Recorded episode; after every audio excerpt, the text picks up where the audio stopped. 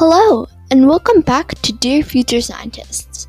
Today, we're going to be continuing the series on the brain and talking about the benefits of a bilingual, so more than one language, uh, brain.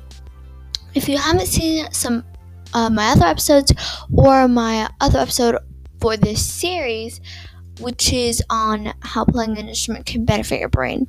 You can go check that out on Apple Podcasts or my website, dearfuturescientists.wordpress.com, or wherever you get your podcasts.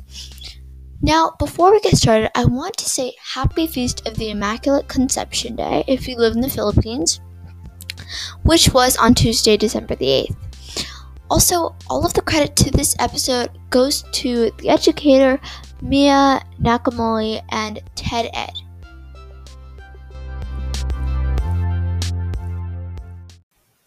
So, over lots of studies, results have shown that a bilingual and multilingual brain, and those are just brains that know more than one language, are more developed than a monolingual brain, a brain that is only fluent in one language. But how do you determine if you really know language, if you're really fluent. See, you might understand if I say hola, that means hello, but will you be able to understand entidas algo de lo que digo? The educator Mia Nacamulli said that to be fluent in a language is to be able to do four things speak well in that language, be able to write in that language, understand and listen well in that language, and read in that language. That being said, most bilinguals balance the two languages.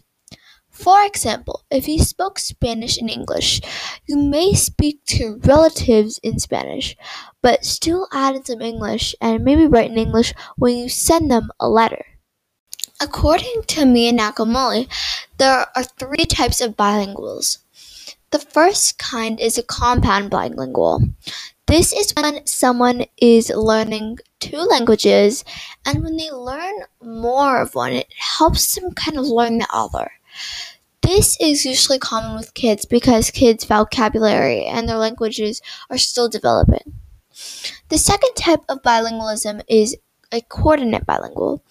This is when someone may learn one language somewhere and speak another or be fluent in another, but the two languages never cross paths. For example, you may speak English at your house, but you take French in school and they never cross paths. And the third kind of bilingualism is subordinate bilingualism. This is when someone relies on one language to help the other out. This is common in adults. So, how does bilingual learning benefit your brain. The left side of your brain controls your logical side, while the right side of your brain controls the emotional and the social aspect. So, when you're learning more than one language, you're using both sides of your brain. Also, the benefits to speaking more than one language are endless. For one, it helps you expand your brain's neurons and synapses. It also adds more activity to your brain because you're speaking more than one language, of course. Not only that, it delays certain diseases like Alzheimer's and dementia. These are both diseases that make you forget things. But when you have so much brain activity, it's hard to forget things, and so that those diseases are delayed. So, as our expert educator Mia Nacamulli said, being bilingual might not make you smarter, but it does make your brain more engaged in activity and more healthy. Thank you for listening to Dear Future Scientist.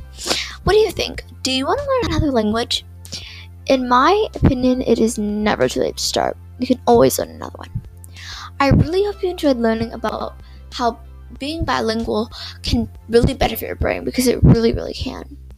All of the credit to this episode goes to the educator Mia Nacamulli and TED Ed. You can visit their video to get a more in depth explanation on this topic. Don't forget to see some of my other episodes if you haven't already. And you can visit those on my website, dearfuturescientist.wordpress.com, Apple Podcasts, or wherever you get your podcasts. I'll see you next time on Dear Future Scientists.